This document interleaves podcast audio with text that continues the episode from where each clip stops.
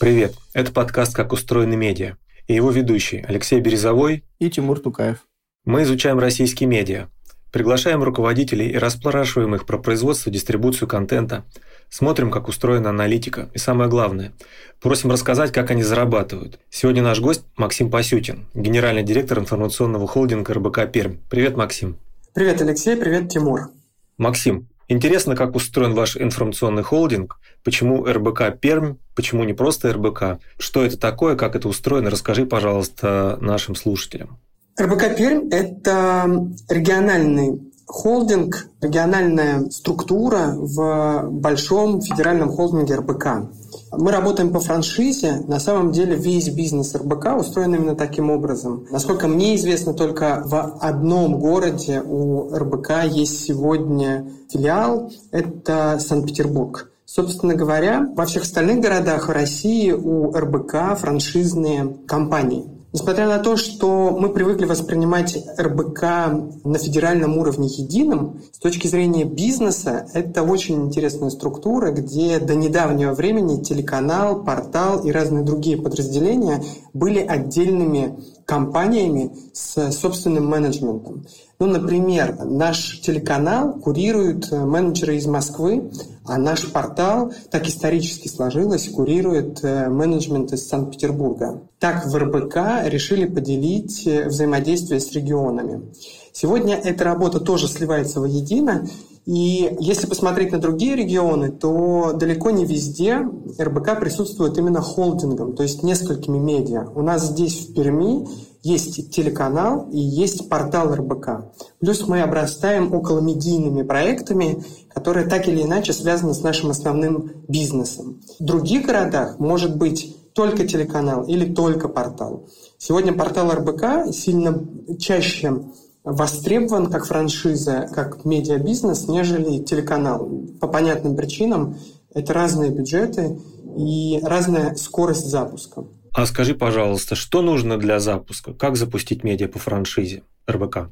Это зависит от того, что вы хотите запустить. Если вы хотите запустить портал, то, по сути, кроме вашего желания небольшого офиса, а в реалиях постпандемии и, возможно, просто команды, вам ничего не нужно. То есть у вас есть намерение, вы приходите в компанию, РБК договаривается с вами о платежах по договору франшизы, и вы запускаете бизнес. Вы проходите некий минимальный а, объем подготовки, вам рассказывают о том, как устроен РБК, какие в РБК есть э, требования к текстам, вы учитесь работать в редакторском интерфейсе, компании и, по сути, можете стартовать. Если речь идет про телеканал, все намного сложнее, потому что канал требует мощной подготовительной работы, большой работы до запуска. Это закупка оборудования, это строительство студии, заказ света, камер – видеосерверов и так далее. Боюсь, что в 2021 году при всем гигантском желании и даже наличии денег далеко не всем удастся запустить региональный РБК. В 22-м ты имеешь в виду? Да, в 22-м, конечно. Я правильно понимаю, что РБК Пермь под твоим руководством встроилась вот во все контентные вертикали, и в газету, в онлайн, в телевидение, что-то еще? Алексей, нет, э, все не так. У нас есть только портал и телеканал. У федерального РБК есть еще газета и журнал. Это продукты, которые существуют только на федеральном уровне. И, на мой взгляд, сейчас маловероятно, что где-то в регионах появится региональный печатный выпуск. Не так конъюнктура на рынке. А вот вы в исследованиях вы как-то участвуете? Ну, они проводят много достаточно исследований, которыми торгуют. Они как-то регионалов задействуют в этом плане? А, пока еще не участвовали, э, но проект э, РБК исследования гиперинтересен нам, и мы пытаемся приземлить его на региональный уровень. Более того, у нас есть договоренности с несколькими социологами здесь, в Перми, и мы ведем переговоры с частью э, заказчиков. То есть для нас мы пока рассматриваем, конечно, вхождение в этот проект как бизнес-историю, то есть исследование под заказ. А скажи, пожалуйста, какой у тебя медийный опыт был до запуска РБК Пермь? До РБК Пермь я работал 7 лет в городе Березники Пермского края. Это 200 километров от Березняков. Там есть очень крупный по региональным масштабам медиахолдинг в котором есть радио, телевидение, газеты, кстати, очень успешные, известные в России газеты, и типография даже. Город Березники вообще с медийной точки зрения уникальный город. Это город, в котором до сих пор 150 тысяч человек живет в городе. Город, в котором до сих пор существуют газеты с подписным тиражом 10 тысяч экземпляров. И газета «Березняковский рабочий» она называется. У газеты есть собственная служба доставки, и это, кстати, ежедневная газета, друзья. То есть она выходит с понедельника по пятницу каждый день. Э, и каждый день почтальоны приносят подписчикам газету, собственно, служба доставки. Почта России в этом городе рыдает, потому что э, Березняковский рабочий носит даже конкурентов, за редким исключением. Вот. А, а до Березняков я руководил другим франшизным медиабизнесом в Кирове. Это была «Комсомольская правда». Ну, тогда ты легко ответишь на вопрос, зачем тебе вести этот бизнес? Что он тебе дает? На самом деле это очень крутой вопрос. Лет 10 э, тому назад у меня была возможность выйти из медиабизнеса и заняться другим направлением, например, только ивентами. И тогда, отвечая себе на этот вопрос, я сказал, что мне невероятно интересно решать сложные бизнес-задачи на падающем рынке. То есть работать на рынке, где все растет, дико просто. На самом деле ты должен успевать и встраиваться в систему. На рынке, э, где все падает, работать куда интереснее. Э, тебе не просто надо успевать тушить пожары, но еще и пытаться э, лавировать между этими пожарами, пытаться не реакционно заниматься чем-либо, а проактивно. То есть э, заставлять рынок идти за своей повесткой, а не ждать, когда он заставит тебя реагировать. Ну, то есть это личный вызов? Во многом, во многом. Ты знаешь, когда я приехал на конференцию Ваныфра, а, это было несколько лет назад, до пандемии, в последний год, когда эта вся а история... Где? А где? Она тогда проходила в Глазго. Угу. Я был в шоке. Два момента меня удивили. Первое – это то, что всего две делегации работали с переводчиками. Одна из них – это русские. Весь остальной мир свободно владеет английским языком и готов э, а, общаться без э, переводчиков, воспринимать, задавать вопросы. А второй факт, э, тогда я, кстати, начал сильно подтягивать свой английский, хотя в школе учил немецкий и параллельно занимался с репетитором английским. А, а второй факт, который меня невероятно удивил, это то, что во всем мире уже давным-давно перестали страдать по поводу падающего рекламного рынка. Это ведь тенденция а, не российских медиа, это общемировая тенденция. Рекламный рынок схлапывается. Рекламные продукты видоизменяются так, что сегодня основной выигрыш, основной бонус, основной бенефит от а, рекламы получают вообще не медийные компании. В лучшем случае это околомедийные бизнесы вроде э, Гугла, Яндекса и так далее. Но они начинают диктовать свои условия. И меня невероятно удивило, с каким энтузиазмом э, наши западные коллеги и восточные коллеги смотрят на все это и не пытаются противостоять этому несущемуся поезду, а ищут абсолютно другой вид транспорта. Другими словами, они вообще не зациклены на этом. Они отвечают на простой вопрос, как мы теперь будем зарабатывать. И отвечают невероятно интересными э, проектами и кейсами. Ну, замечательная. Это тогда меня так перевернуло, что, в общем, я понял, что я еще далеко не все сделал в медиа, чтобы уйти куда-то. Классно. Давай для слушателей, которые не знают, что такое Ваныфра, два слова скажем, что это международное объединение издателей, которое задает стандарты медиаиндустрии во многом, да, во многом способствует обмену опытом. Может быть, ты еще что-то добавишь? Да, это организация, некоммерческая организация, которая э, долгое время проводила так называемый Всемирный конгресс главных редакторов, куда съезжались около 100 главных редакторов ведущих издательских домов э, со всего мира. И вот теперь он трансформировался, поскольку и медиа трансформировались, и не только газетчики туда приезжают, очень много диджитал-проектов. А скажи, пожалуйста, для чего это нужно тебе, понятно. А для чего РБК нужно развивать свое медиа по франшизе? Ну, во-первых, это интересный бизнес. И достаточно, как любой франшизный бизнес, если головная компания хорошо отстроена, в головной компании есть достаточный набор стандартов и система работы, э, система качества, то это хороший дополнительный доход для э, самого РБК. Ежемесячно мы платим а, роялти, э, вознаграждение за использование бренда. В общем, это в принципе хорошие деньги. Нет единой формулы, по которой высчитывается это роялти для всех городов. Это всегда с учетом оценки так не только в РБК, так в принципе в медиабизнесе, это всегда с учетом оценки политической, экономической ситуации в регионе, активности медиа, конкурентной ситуации. А, ну, в общем, если поумножать, э, поскладывать, то вполне себе хороший доход. Это первое. И второе. Конечно, федеральный РБК получает деньги в том числе в рекламной модели от аудитории всех городов, где вещает, присутствует. И присутствие франшизы в регионе – это мощный маркетинговый вклад э, в развитие бренда на территории. То есть, условно, без нас, я беру на себя смелость утверждать, что без нас аудитория в Перми у РБК могла бы быть и наверняка была бы меньше.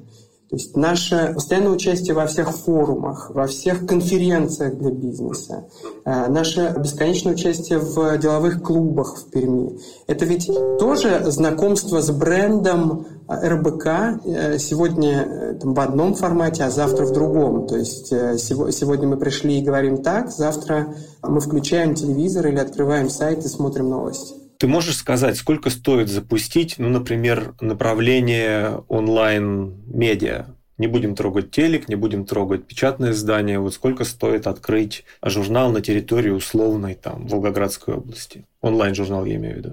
Онлайн-портал. Да, портал. По сути, по сути, э, если это будет э, такая для начала микрокоманда, в ней может быть один руководитель проекта, который сам будет заниматься на старте привлечением рекламодателей, ключевых контрактов, и еще один э, на старте человек, который будет отвечать за ленту. Потому что РБК – это не про сообщить все новости в регионе. РБК – это а, некий фильтр, который позволяет пользователю получать только все самое важное. А, когда-то в РБК придумали замечательный слоган «РБК помогает принимать решения». Так вот, все новости, которые публикуются на сайте, это, по сути, тот минимум, который должен знать человек, чтобы ему было достаточно информации для принятия управленческого решения. Поэтому одного человека на старте будет достаточно. Сегодня у нас в команде портала работает два штатных человека и один постоянный внештатный автор, который публикуется почти ежедневно. Плюс есть э, человек с еженедельной активностью. Это если про портал. Но у нас есть редакция из шести новостников телевизионных, которые тоже интегрированы в работу, в том числе портала. Поэтому мы в этом смысле не очень показательны, но в большинстве региональных франшиз редакции состоят из двух, трех, четырех максимум человек.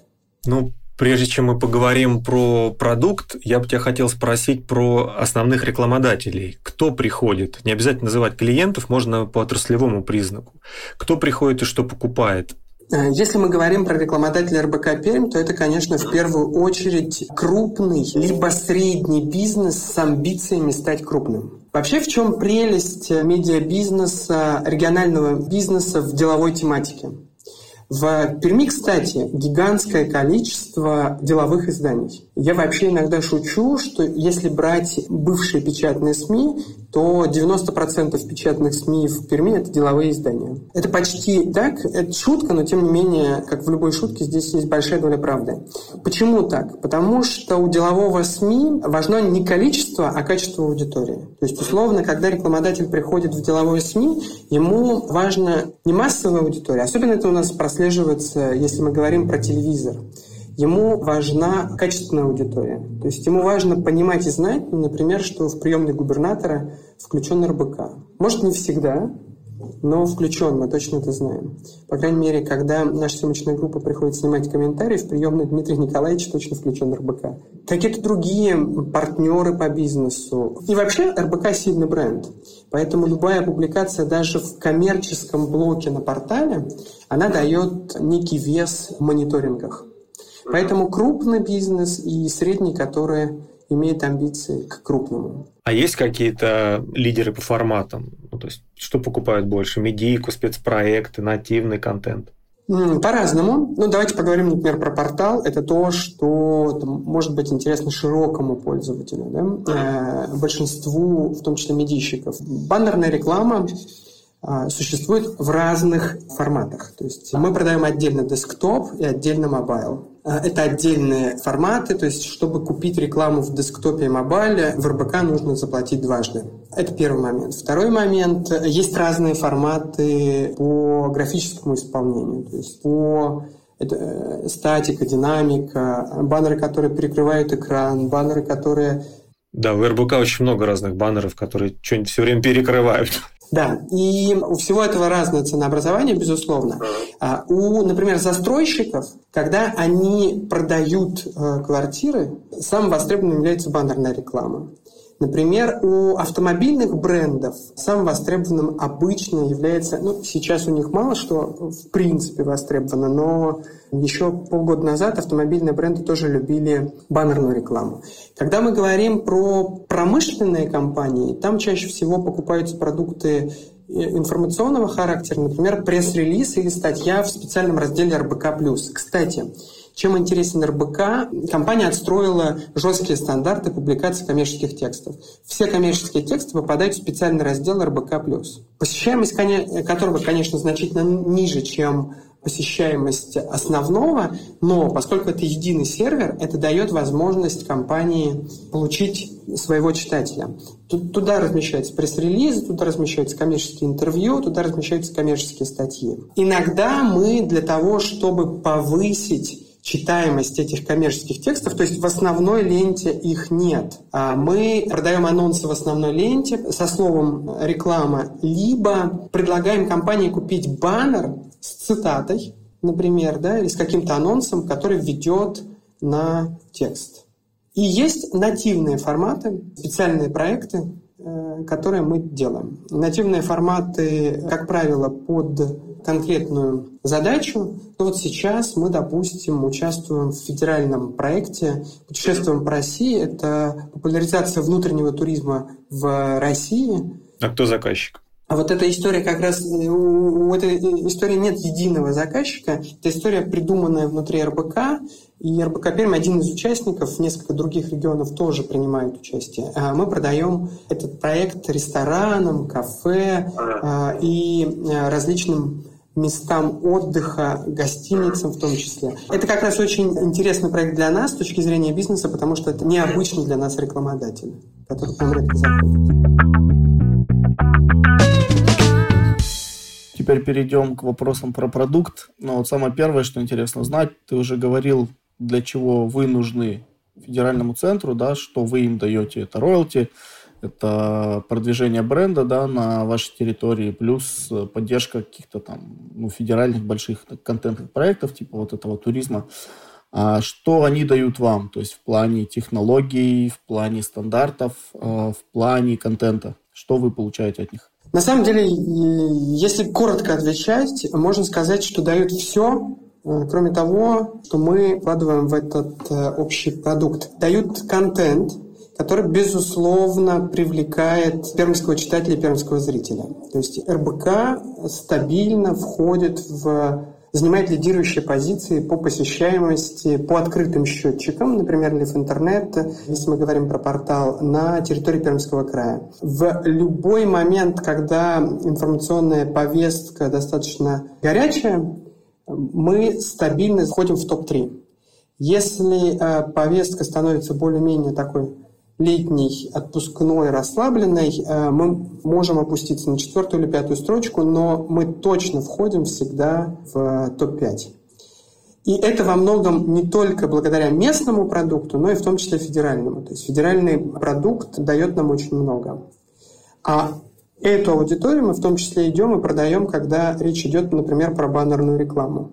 Это первое. Второе, РБК дает технологический продукт в виде редакторского интерфейса в работе с сайтом. И на самом деле не только редакторского интерфейса, но и в том числе, например, интерфейса аналитики, рекламной аналитики, которую мы а, потом показываем нашим клиентам и которую мы используем в работе с нашими рекламодателями и партнерами. РБК дает нам стандарты, Ну, ни для кого не секрет, что в РБК есть догма, это некий свод этических правил, который был сформулирован очень давно.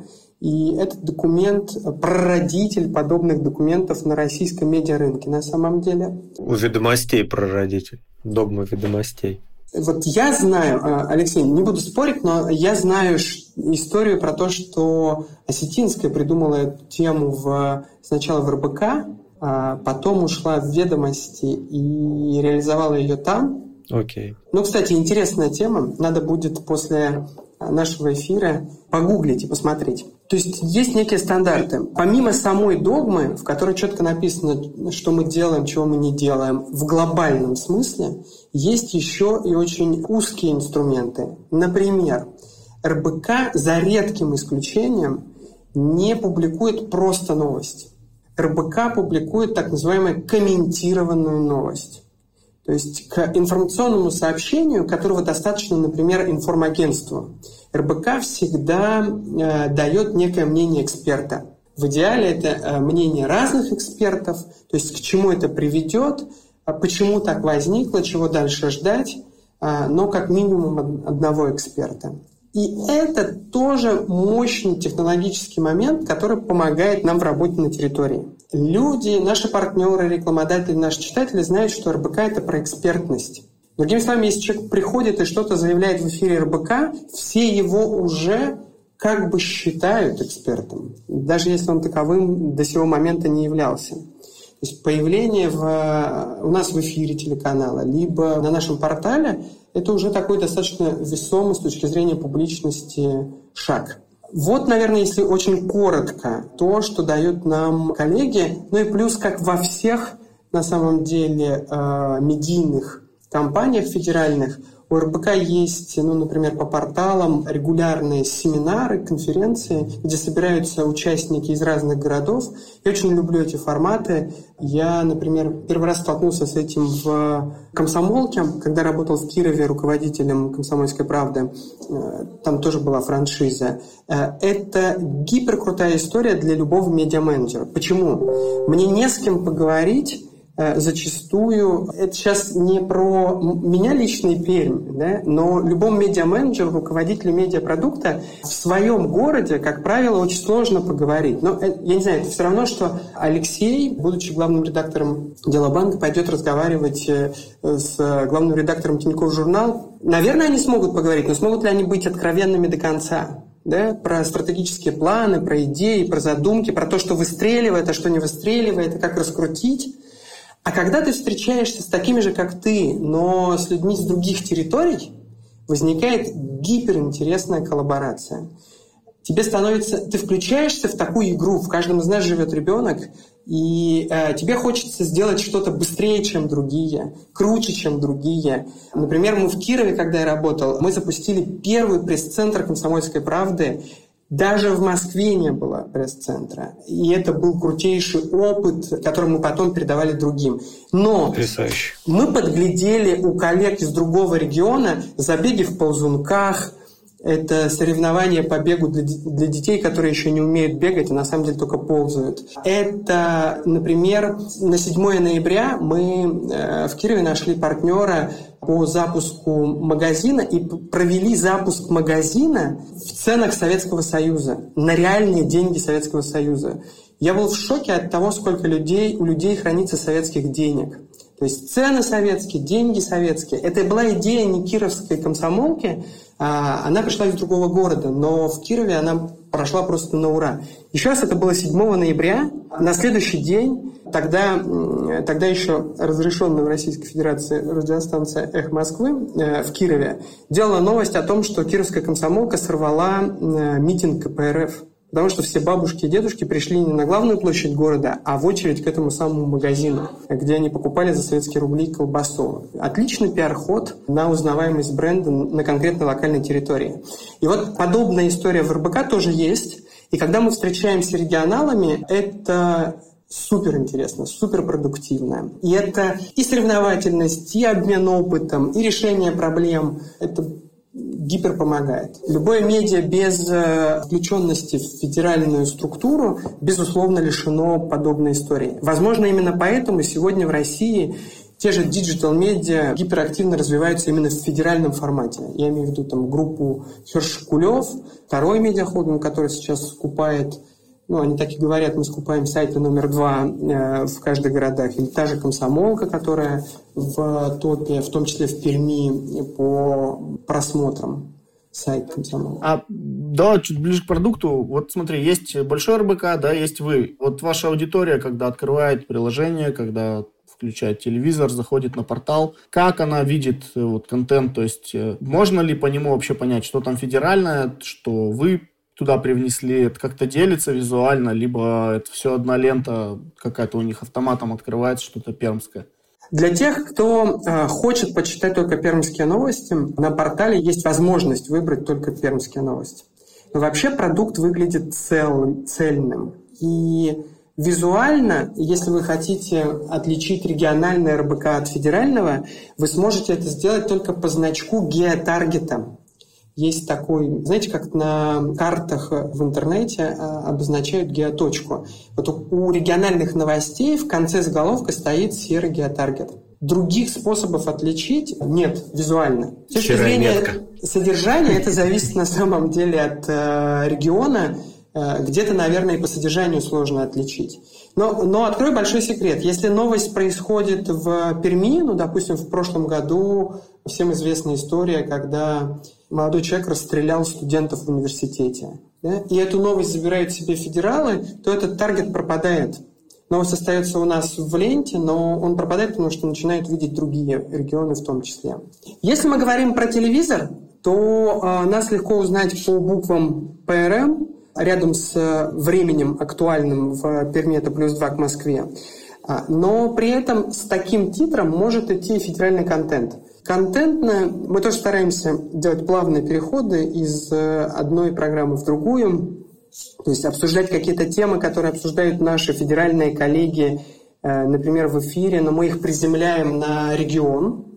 Это очень частая практика. Именно поэтому мы и говорим о том, что очень часто РБК формирует информационную повестку. То есть у нас нет задачи бежать за той повесткой, которую создают те или иные компании те или иные а, ньюсмейкеры в городе. Мы сами иногда становимся а, производителем информационного повода, выискивая какие-то тенденции, приземляя их на А вот смотри, а, вот ты говорил о том, что вы помогаете принимать решения своей аудитории. Но фактически коммерсант, ведомости, ИЗБЛ, другие деловые медиа, они тоже помогают принимать решения. То есть это общий point такой. А как вы от них отстраиваетесь? Чем вы пытаетесь от них отличаться? И второй момент, чтобы принимать решения, нередко нужна довольно чувствительная информация. А региональный бизнес, кажется, ну, я работал в региональной сети изданий, «Выбирай», журнал «Выбирай», такие был давно. Вот. Знаю и, такой. Да, и вот по опыту региональный бизнес достаточно такой капризный, обидчивый. И если где-то в расследованиях, в новостях как-то не так кого-то упомянуть, они там разрывают финансовые отношения с медиа легко. То есть как вот э, с одной стороны отстраиваетесь от конкурентов, как с другой стороны даете чувствительную информацию, чтобы не распугать рекламодателей, какую-то грань держите? Мне кажется, что те времена, когда крупный бизнес, крупный рекламодатель работал по принципу а, просто запрета на тему, они, если не ушли, то уже уходят. Сейчас скорее у крупного бизнеса другой запрос. Они бы хотели, чтобы их позиция тоже прозвучала. А очень часто они поступают еще хитрее, они сами становятся ньюсмейкерами в этой теме и выступают со своей позиции первыми и закрывают возможность э, получить информацию в остальных местах. Что ты имеешь в виду? Можешь пример привести? Ну, допустим, возьмем какой-нибудь ЧП на каком-нибудь производстве. Пресс-службы любого промышленного предприятия прекрасно работают с пресс-службами всех органов, которые могут сообщать о ЧП. То есть они держат связь и, соответственно, пресс-служба предприятия выступает первой, например, с пресс-релизом, сообщая о нем ту информацию, которая не критична для компании. А когда ты обращаешься за комментарием в другие ведомства, ну, я не знаю, там, допустим, МЧС или, там, допустим, УВД, тебе говорят, «Э, мы пока не комментируем. Там, нам пока нечего сказать в этой истории. И у тебя получается про, там, казалось бы, значимое событие, очень узкий объем информации. И ты все, что можешь рассказать, это есть вот в релизе самой компании, допустим. Это если мы говорим про крупные компании. Потому что во, вре во времена интернета, во времена соцсетей, это сегодня понимают в том числе пиарщики в бизнесе, умолчать о чем-то невозможно. Если ты об этом не расскажешь, эта информация всплывет э, где угодно. Так, например, было с первыми пострадавшими и погибшими в э, спецоперации. То есть информация об этом вылазила как раз из социальных сетей. Вот. А поэтому у нас нет такого явного, явных сложностей в этой части. Но, но бывают истории, когда мы рассказываем о тех или иных, как правило, это бывает с судебными заседаниями. А, вот тот внештатный сотрудник, про которого я говорил, который каждый день у нас практически публикуется, это а, человек, который специализируется на материалах из зала суда. Ну, понятно, что у него есть источники в Следственном комитете, в прокуратуре и так далее. И, э, как вы понимаете, если этот человек приносит какие-то новости, то там уже, ну, в общем, отрицать или не писать это уже смешно. А вот что касается отстройки от конкурентов, э, то есть почему с вами принимать решение легче, например, чем с коммерсантом, или наоборот? Из всех перечисленных э, тобой, Тимур, медиа в Перми есть местный коммерсант. Коммерсант присутствует в Перми в виде газеты и портала. И на самом деле коммерсант – это лидер деловой журналистики сегодня в Пермском крае. Для нас это некий вызов, и мы хотим занять эту позицию. Когда я говорю лидер, я имею в виду, что авторитет коммерсанта на медиарынке Перми, он складывался годами, и коммерсант существует дольше, чем РБК в Перми. И там работает достаточно профессиональная команда, которая тоже складывалась годами. И мы стараемся сейчас по разным направлениям, показателям пытаться отбирать у них пальму первенства. Но сказать о том, что они не помогают принимать решения, наверное, нет, не так. Где-то коммерсант сообщает какие-то новости первыми, где-то мы сообщаем новости первыми. И, кстати, надо сказать, что в последние полгода-год в Перми сложилась такая хорошая, уважительная история э, к цитированию коллег, которые рассказали новость первыми. Э, мы скорее отстраиваемся в формате подачи информации. У телеканала, у коммерсанта нет телеканала. У нас есть телеканал. У коммерсанта, если мы говорим про работу с партнерами, у коммерсанта, коммерсант проводит круглые столы в одном формате, мы их делаем в совершенно ином формате. А вот с точки зрения продукта, у коммерсанта нет э, приложения, в котором есть местные новости. У РБК сегодня уже есть такая возможность. А подскажи, вот э, есть у вас своя команда разработки, какие-то технические фичи вы сами пилите, или если вам чего-то не хватает на основном портале, вы подаете заявку, например, куда-то в большой РБК, и могут ли они что-то под вас э, своей командой разработки запилить?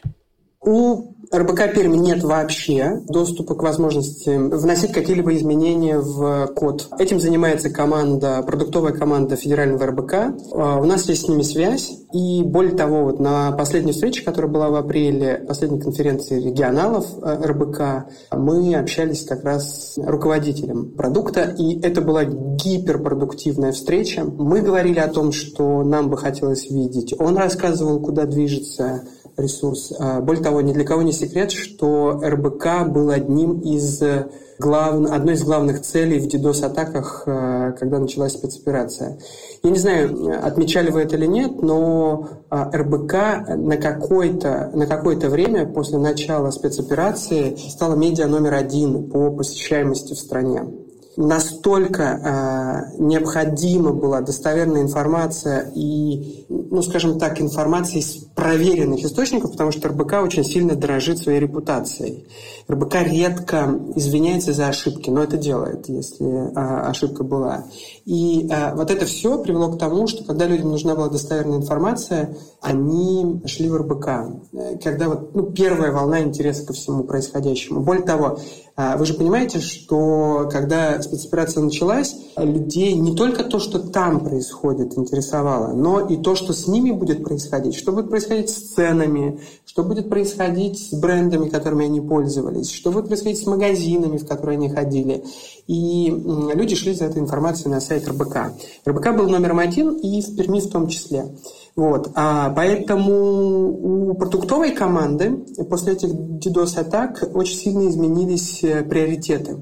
Могу вам сказать, что мы до сих пор не полностью восстановили функционал ресурса. И определенные внутренние инструменты, которые помогали нам в работе, внутренние, незаметные для внешнего пользователя, до сих пор э, находятся на этапе восстановления. Интересно. А вот э, у вас в Перми есть какой-то вот бэклог, не знаю, гипотез, каких-то теорий, да, которые вы проверяете регулярно, и какой, какая-то система их проверки для того, чтобы, ну вот, например, как у вас есть цель обогнать коммерсант, да, стать лидером, занять эту нишу, которые вот вам помогают э, вот эти цели реализовывать? У нас есть игры кошки-мышки с э, Яндекс Новостями, например. Вообще невероятно интересная игра. И я опять хочу вернуться к тому, почему я не ухожу из медиа. Потому что э, медиа – это единственная игра, когда ты выходишь на поле и задаешь вопрос, ребят, мы сегодня на лыжах едем или в бутсах выходим? Тебе говорят, решай сам. Выходишь на поле и спрашиваешь правила. Во что играем? Да-да-да, ну вроде как бы ты ж на поле вышел. Отлично. А почему он на лыжах едет? Ну тебе тоже никто не запрещал, говорит, тебе на поле ехать на лыжах. Подождите, так мы футбольным мячом играем или баскетбольным? Каким хочешь играем. А почему меня судят за то, что я взял баскетбольный ру, э, мяч в руки? Ну, потому что так судья решил и так далее. История с медиа, она вот полна таких казусов. История, например, с Яндекс Новостями. Никто до сих пор не знает, как работает Яндекс Новости, и, судя по всему, никогда не узнает, потому что Яндекс Новости сами меняют алгоритмы бесконечное количество раз. Поэтому мы тоже занимаемся проверками различных гипотез. Как написать заголовок? Как э, или что не написать в заголовке, или как поиграть э, с формулировками первого абзаца что влияет на те или иные истории. Причем, вы понимаете, самое интересное, что формально ребята из Яндекс Новостей отвечают на ваши вопросы, но они отвечают круче любого политика. Вы никогда не поймете сущности этого ответа. То есть, что нужно сделать, вам никто никогда не скажет. Сейчас такая же история начинается с соцсетями. Сейчас российские соцсети начинают гиперактивно развиваться, и это невероятно интересное соревнование. Это еще одно поле для игр в кошки-мышки. Поэтому мы регулярно проверяем. А скажи, пожалуйста, если мы заговорили про контент, сколько единиц в день вы выпускаете и каких форматов? Или в неделю, как удобнее? О, по-разному. Мы в будний день выпускаем, ну давайте так, в среднем 10 редакционных текстов. Погоди, у вас там два, три человека. Э, я сказал, что а, три человека работают на, в редакции портала, но у нас есть пять корреспондентов телевизионных новостей, которые А-а-а. на самом деле тоже участвуют в производстве контента. Ну, например, если кто-то, а, если у нас телек едет на судебное заседание, то ребята с портала туда не идут. Более того, если уж мы заговорили вообще про контент у нас, а не про контент применительный к федеральному РБК, то мы с июля прошлого года у себя в РБК Пермь реализуем концепцию Telegram First. Это такой ренейминг э, глобально известной концепции Digital First. И, в общем, э, все, что сегодня становится э, известно любому корреспонденту РБК Пермь, если эта информация проверенная, да, подтвержденная, он ее публикует в первую очередь в телеграм-канале. Только после этого информация уходит на портал, и э, уже после, как правило, в, на телевидение. Исключения могут составлять истории типа со стрелком, которые, которые случаются ну, практически в прямом эфире. Да? То есть, когда это началось, то понятно, что весь прямой эфир не только РБК, не только РБК в Перми, но и федеральных телеканалов, он был про это, тогда, конечно, телевидение не отстает от телеграмма и портала, а вообще порядок публикации информации сегодня у нас такой. Да, вопрос про редакционный контент ты предвосхитил. Но давай еще раз формализуем. То есть, если в штатном режиме работает ваша медиа, то как устроен редакционный процесс? Что куда вперед, что зачем, там, вот последовательность действий. Можешь рассказать? Да, каждое утро э, мы встречаемся, и редактор дня на телевидении рассказывает, что сегодня он берет э, в новости и на чем он работает в итоговый выпуск новостей вечером. Следом редактор портала рассказывает, что у них в разработке. Мы понимаем, как это обменивается, сочетается между собой, кто где кому помогает, чтобы мы не дублировали функционал. Понятно, что материал к утренней планерке ребята готовят на, накануне, но это то, где я погружаюсь в э, повестку, да, где я включаюсь и вмешиваюсь. И на этой же встрече присутствует человек, который отвечает у нас за SMM. Мы э, сразу решаем, какое видео мы готовим специально для соцсетей, потому что любой выпуск телевизионных новостей сегодня у нас можно посмотреть и в социальных сетях в режиме реального времени, прямой трансляции. SMM рассказывает, что она производит только под соцсети. У нас есть несколько информационных продуктов, которые мы делаем только под соцсети. Это не ежедневная история, но тем не менее. То есть у нас есть определенный контент, который нигде, кроме как в социальных сетях, не появляется. И потом ребята уходят э, и работают в течение дня по принципу Telegram First.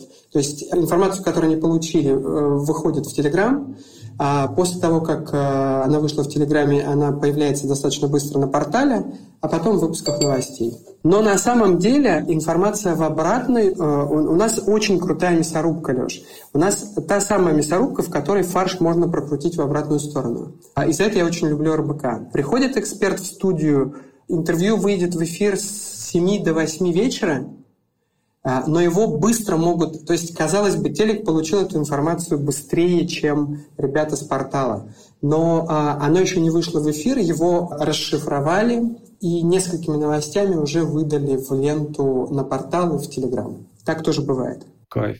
Слушай, ну у тебя уже появились уже в тексте СММщики. Расскажи, пожалуйста, сколько всего человек работает в РБК Пермь? Телек, портал и кто еще? Всего в компании около 40 человек работает это и сотрудники редакции. У нас их несколько, но у нас есть редакция телевизионных новостей, у нас есть редакция тематических программ на ТВ, и у нас есть э, редакция портала. У всех этих трех редакций есть свой руководитель. И поскольку РБК Пермь – это медиахолдинг, входящий в группу медиахолдингов, есть еще а, два таких же медиахолдинга как раз в Березняках и в городе Кирове. А, у этого медиахолдинга есть свой главный редактор, есть генеральный продюсер, который курирует все три медиахолдинга. Это если мы говорим про людей, которые участвуют в производстве контента.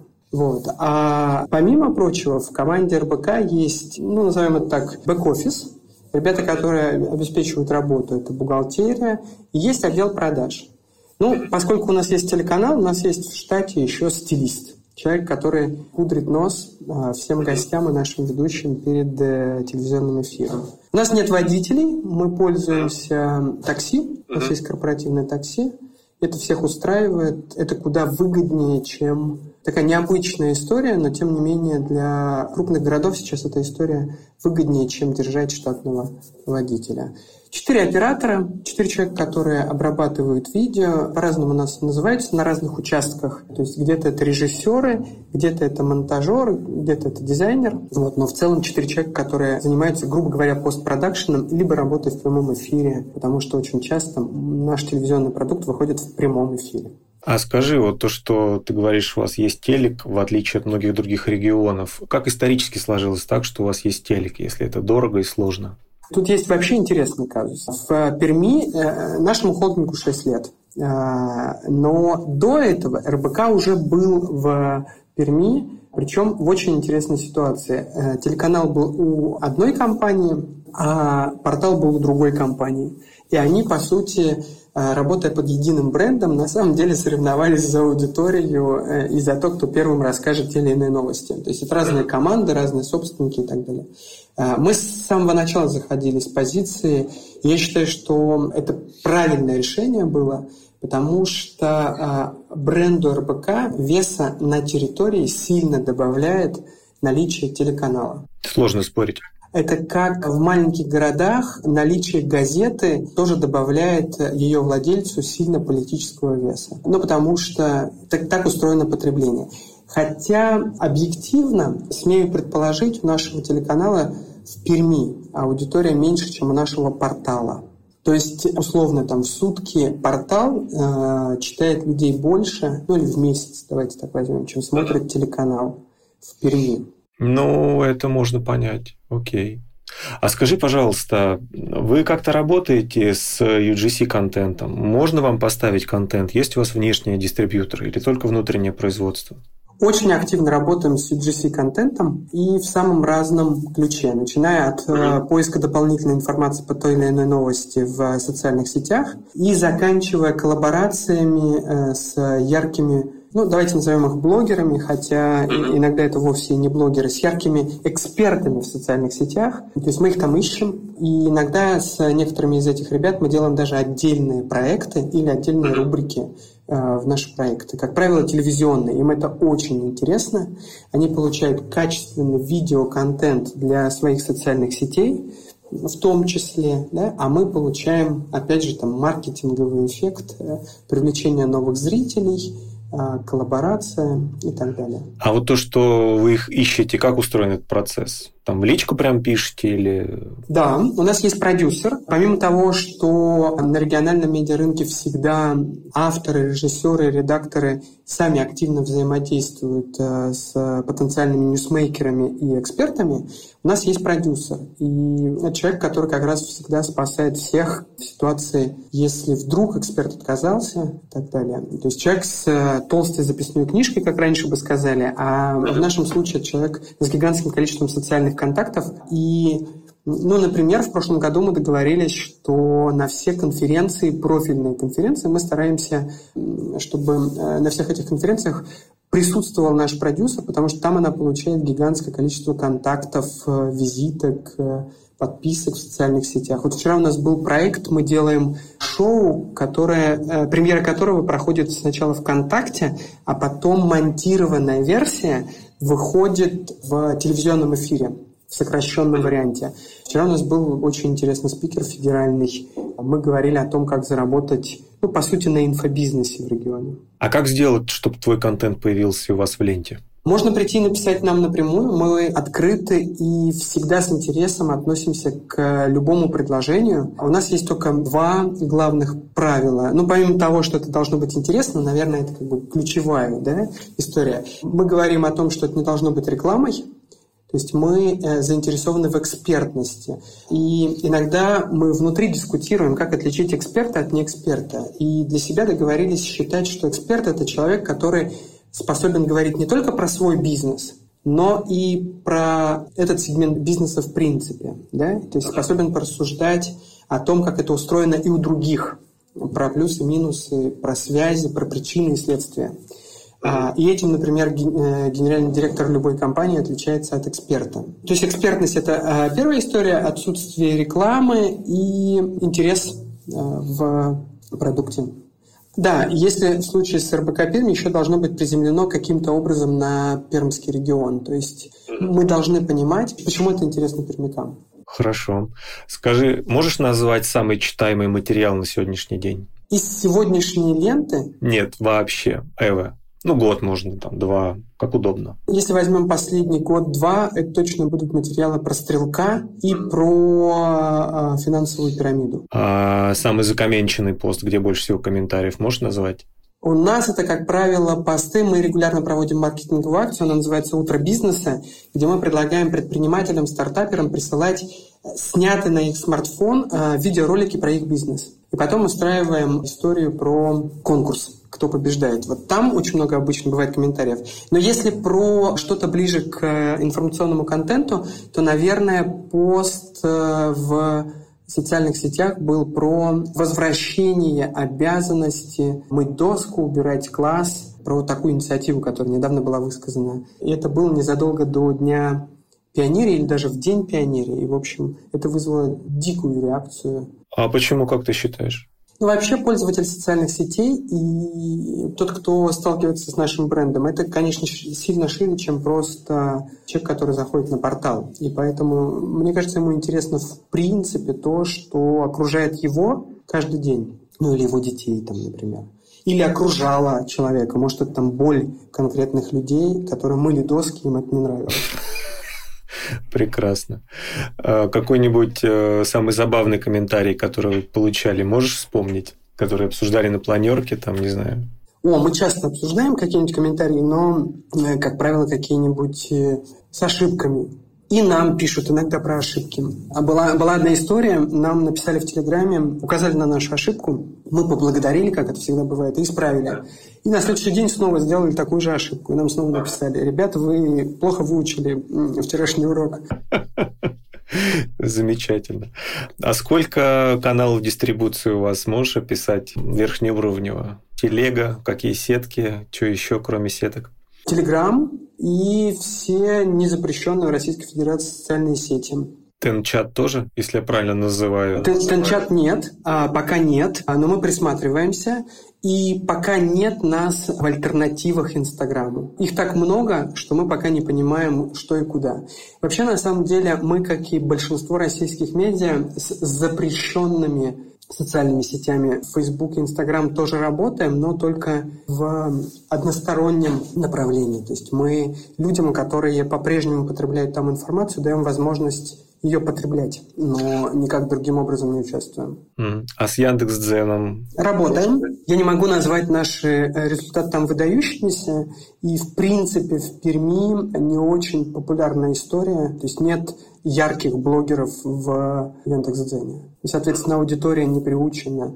Это же как работает, Алексей? Э, приходит губернатор э, молодой и говорит, я завожу аккаунт в Инстаграме, и у меня будет аккаунт только в Инстаграме и гигантское количество людей, которые никогда не были в этой социальной сети, туда приходят просто для того, чтобы написать ему там комментарий. Приходит другой губернатор и говорит, а я теперь буду ВКонтакте. И народ э, идет ВКонтакте, например. Это правда, я, я наблюдал на разных рынках эту историю с разными социальными сетями. Например, в свое время После прихода Белых в Кировскую область Твиттер стал невероятно популярной социальной сетью в Кировской области. А потом, когда Белых ушел из э, Твиттера в Фейсбук, эта аудитория начала перетекать в Фейсбук. Так что такая история. Она, я считаю, в меньшей степени зависит от медиа. Мы скорее здесь должны следить за тем, что уже в тренде у пользователей приходить в эти социальные сети и в их формате давать информацию. У нас очень, например, в телеге хорошо заходят э, видеосообщения круглые. Недавно в законодательном собрании был мастер-класс для журналистов районных газет, и там один из спикеров говорит, вот смотрите, на РБК Пермь делают такие кружочки, вам их тоже надо делать. Это типа круто. Так что на это обращайте внимание. А как вы отслеживаете э, эффективность э, вот этого взаимодействия? Ты говоришь, мы там смотрим, что заходит. Что вы смотрите, какие метрики? Если мы говорим про социальные сети, то достаточно стандартный набор метрик, то есть э, просмотры, лайки, шеры, комментарии. Если мы говорим про портал, то в первую очередь просмотры, но при этом а, мы знаем специфику нашего ресурса и иногда корректируем на эту специфику эти показатели. Например? Ну, например, на, например э, у нас э, лента новостей устроена таким образом, что как только вы доходите до финала одной новости и скроллите ниже, вы попадаете в следующую. И если мы знаем, что у нас гиперпопулярная какая-то новость, э, там, ну, например, первая сегодня, то мы знаем, что предыдущая тоже будет получать дополнительные докруты, просмотры, хотя, может быть, и сама по себе не является такой гиперпопулярной. Если мы говорим про портал в целом еще, для нас очень важная история, откуда к нам приходит трафик. Но за последние полгода это все сильно изменилось. А можешь пояснить, как прокомментировать? Ну, например, мы никак специально не работали с Google новостями, но предположили, что до начала спецоперации Google в маркетинговой войне за аудиторию с Яндекс Новостями сами активно находили, выискивали, в общем, через поисковик определенные ключевые темы и предлагали их аудитории. У нас очень большой трафик был из Яндекс Новостей, который сейчас, по сути, там, обнулился. Поменялась история с э, социальными сетями, с рядом социальных сетей. Поменялась история с поиском, там, например, с поиском Гугла, потому что РБК – ресурс, который, в общем, сейчас явно занижен, федеральный РБК в том числе, а наш портал – это часть федерального РБК, занижен в выдаче Гугла. Слушай, а ты можешь рассказать, как изменилась работа вашего пермского отделения после начала спецоперации? А в каком ключе изменилось? Ну, в технологическом и, наверное, в эмоциональном. Леша, вообще очень круто, что ты задал этот вопрос. И сейчас скажу тебе историю, э, которую, возможно, мне не простят мои друзья из э, Москвы и Питера. Но еще в конце апреля, когда я был в командировке в Санкт-Петербурге, я обратил внимание, что мы, я имею в виду пермяки, и жители двух столиц воспринимаем ситуацию абсолютно по-разному. То есть к концу апреля в Перми людей сама спецоперация вообще, ну не то, чтобы вообще не интересовала, но она не была э, в разговорах в трамвае, в разговорах на кухне, в разговорах в, в нашей студии, в словах экспертов. Ну, то есть она могла высказываться как предпосылка тех или иных событий, да, а, но а, точно не а, как предмет для интереса. Тогда как в Санкт-Петербурге все мои друзья, знакомые и коллеги говорили, нам очень трудно эмоционально, мы очень сильно переживаем и уже потом я, когда начинал об этом говорить, выяснялось, что на самом деле в Санкт-Петербурге один из госпиталей, куда привозят э, раненых бойцов. Ну, то есть там есть масса других инфоповодов, которые как бы, погружают людей. Но в целом интерес э, столичных жителей к этому э, один, а в регионах он совершенно иной. У нас очень прикладной интерес у пермяков к этой теме. Прикладной, что я имею в виду? А, открывается резерв или не открывается? Уходит тот или иной бренд или не уходит. А что будет производиться на этом заводе, который производил, ну, допустим, на заводе Nesquik? Что будет с этими людьми, которые производили киткат на всю страну а, в Перми? Да? И так далее. То есть очень прикладной интерес. И это сильно поменяло тематику нашей работы. То есть это добавило нам тем, условно. И, э, ну да, наверное, еще один важный момент – я давно не припомню, чтобы мы так пристально в регионе следили за ставкой рефинансирования, ставкой ЦБ, да, а, ключевой ставкой.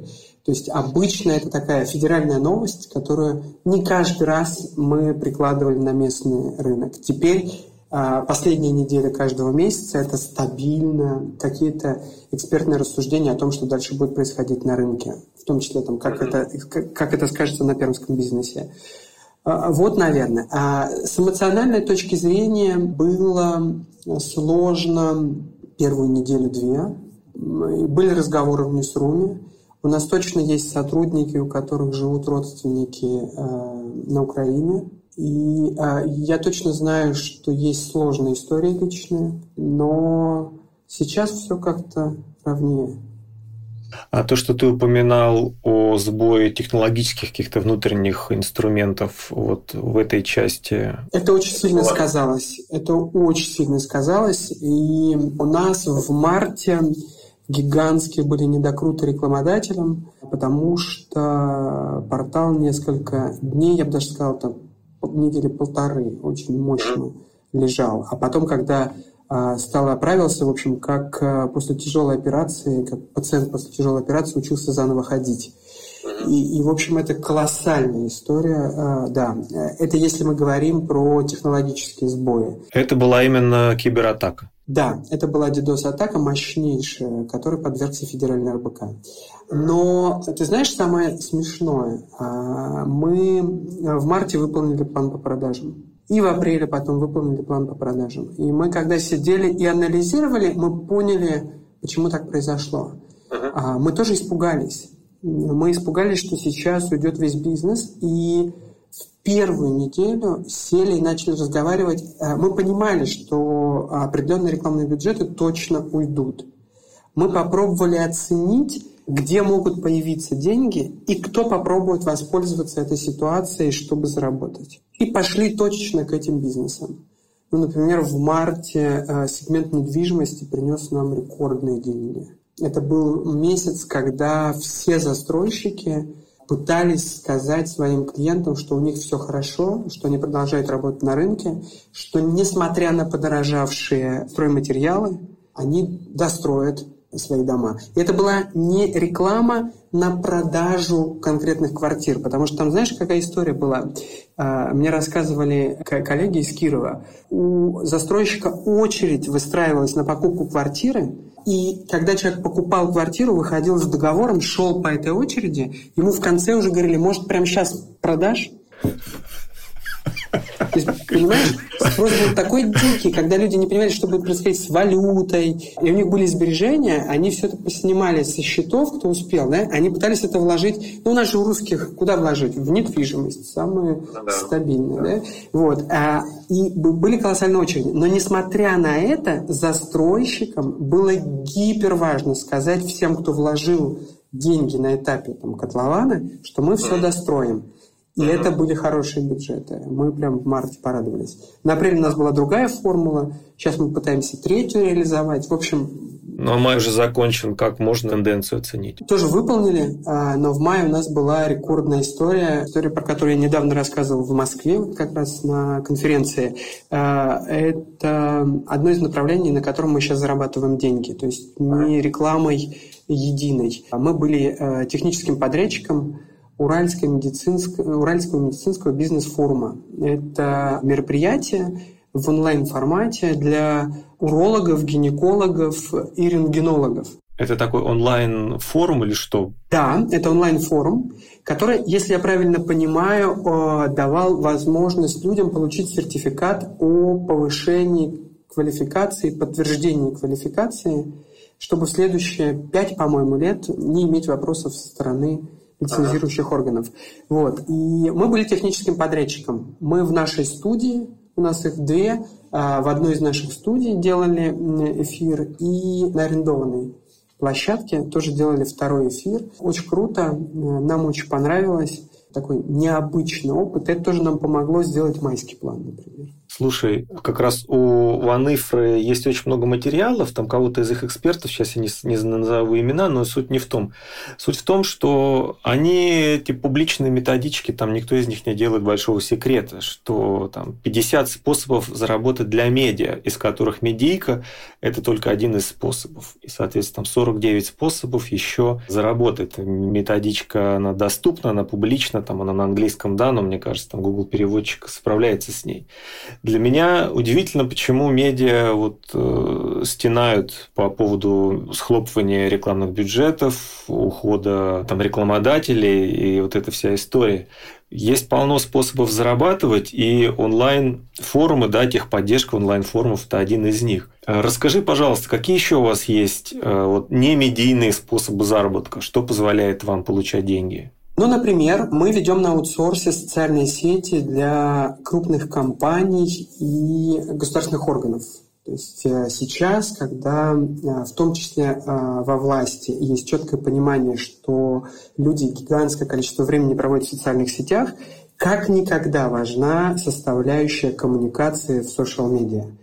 И мы, как эксперты в коммуникациях и как э, люди, понимающие э, местную, в том числе, специфику тех или иных социальных сетей, на аутсорсе делаем эту работу для них. Им это гипервыгодно, потому что они получают пул профессионалов разных специализаций, начиная там, от э, простого копирайтера до видеомонтажера, за деньги условно там одного-двух специалистов, не больше. И, по сути, там 24 на 7 они могут пользоваться нашим ресурсом. Мы производим видео, в принципе, для разных нужд и целей. Корпоративные фильмы, в том числе обучающие фильмы. Очень много в крупном промышленном бизнесе видеоинструкций то есть они тем самым тоже оптимизируют свои процессы. Зачем держать человека, который как попугай повторяет одно и то же, например, там вводный технический инструктаж. Да? А, они снимают видеофильмы, мы снимаем эти видеофильмы, они их просто потом показывают. А, мы на аутсорсе делаем, вот я сказал, там разные мероприятия, ивенты. Мы делаем прямые трансляции для социальных сетей, разных аккаунтов, ну, например, там, для главы города Перми. Опять же, там выступает техническим подрядчиком, и это гиперинтересный опыт. Это совершенно иной, то есть э, сегодня прямые эфиры делают почти все политики, почти все чиновники. Но э, мы позволяем людям делать прямой эфир на другом уровне. Мы, например, делаем включение с улиц в режиме реального времени. И а, у главы города есть возможность поговорить с обычными горожанами в режиме реального времени. Понятно, что ресурсами штатных сотрудников пиар-службы подобную задачу не решишь. Там только можно смартфон хороший поставить и статичную картинку показывать. А мы, конечно, делаем из этого кино. Мы еще, например, развиваем пресс-центр. Но мы сделали в РБК, если в комсомолке когда-то пресс-центр был э, таким стандартным, Э, стационарным, то мы в РБК называем пресс-центром формат, а не э, помещение. У нас нет конференц-зала отдельного, а это слишком дорогое удовольствие сегодня, потому что власти сегодня точно не придут, и большинство спикеров не придут к нам в пресс-центр делать заявление, как это было там 10-15 лет назад. Они это сделают на своих площадках, у них есть для этого все инструменты. Или вообще в социальной сети с помощью видеосообщения. Мы развиваем пресс-центр с точки зрения круглых столов и продаем участие.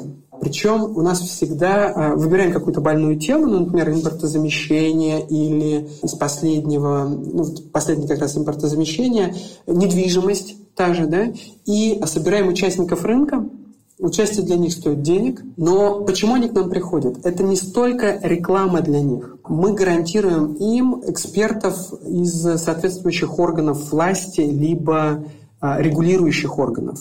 И вот это знакомство с этими людьми, возможность решить свой вопрос после эфира за чашкой кофе у нас в гримерке, она стоит э, этих денег. Иногда люди покупают это ради этого. Иногда людям очень интересно познакомиться с другими участниками рынка. То есть они платят не столько за информационный медийный продукт, как мы привыкли, да? хотя мы его тоже даем в разных форматах. Это и соцсети, и прямая трансляция, и приглашение журналистов других СМИ, это и интервью в эфире потом, это и там, пресс-релизы, и статья на сайте постфактум. Но люди не это покупают. Люди покупают как раз возможность коммуницировать профессионально. Ну и из последнего это то, э, мы даже на экскурсиях зарабатываем. Экскурсия, у нас офис в центре города, такой красивый современный open space с панорамным остеклением, на Пермь. И красивая современная телевизионная студия. Детям очень нравится. Мы начали предлагать эту услугу. То есть нам регулярно приходили люди и говорили, что просили об, об экскурсии. Мы просто не постеснялись назвать цену и определенный, в определенный момент сделали эту услугу платной. И недавно обнаружили, что вошли в какую-то экскурсионную программу туристического, туристической компании, которая привозит школьников с всего Пермского края в Пермь на один день и возит по разным производствам и показывает, как это работает. Вот э, теперь в БК Пермь в том числе в этом маршруте. Очень интересный опыт для нас. Слушай, ну здорово. Спасибо большое.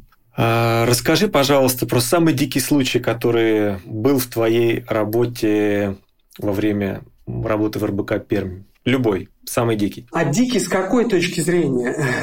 Который мог бы быть поводом для репортажа в канале Мэш. О, мы на самом деле много чего... А, ну, допустим, когда случился «Стрелок», мы, собственно говоря, хорошо продали контент Собчак тогда, ее телеграм-каналу э, и YouTube-каналу. Не-не-не, я не это имею в виду. Ну, вот что ты шел, там, у тебя медведь, ты там медведя в сторис, а к тебе МЧС, там, не знаю. Или к тебе пристали на улице, сказали, там, контент или жизнь. Ну, слушай, со мной, наверное, нет, но я тебе расскажу историю про нашего главного режиссера. Мы буквально пару недель назад мы делаем Уральский медицинский бизнес-форум. Ему за двое суток до мероприятия присылают все презентации. Я напомню, что форум посвящен темам гинекологии и урологии. Ему присылают презентации, он должен посмотреть э, на технический момент, там, как, как мы их будем воспроизводить, все ли видео запускаются, фотки. Парень вечером после работы остается посмотреть, и утром с глазами буквально по 5 рублей ко мне и к человеку, который курирует у нас этот вопрос, э, это мероприятие э, приходит с одним вопросом. Вы правда уверены, что мы хотим это все показать в эфире? Тут мы его успокаиваем и говорим, что в эфир это, конечно, не пойдет, но, в общем, это была такая ух история. Хорошо. Максим, ну последний тогда вопрос. А, дай, пожалуйста, совет тем, кто хочет работать в медиа. На самом деле он будет очень простой. Ищите идеи вне медиа. Идеи для медиа сегодня надо искать вне медиа. В других отраслях, в других регионах, Если у вас есть возможность путешествовать по другим странам, в других странах, у ваших друзей, которые никак с медиа и творчеством вообще не связаны. Все самые крутые, как мне кажется, идеи для медиа, они сегодня носят эффект коллабораций.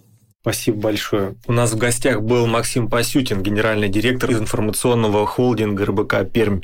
Максим рассказал не только, как они строят э, работу редакции, но и как они зарабатывают. Максим, спасибо огромное. Было очень интересно тебя услышать. Надеюсь, что мы увидимся, услышимся еще и в других твоих крупных и крутых проектах. Да, спасибо, был классная беседа. Алексей да, Тимур, спасибо большое. Спасибо. Пока. Счастливо.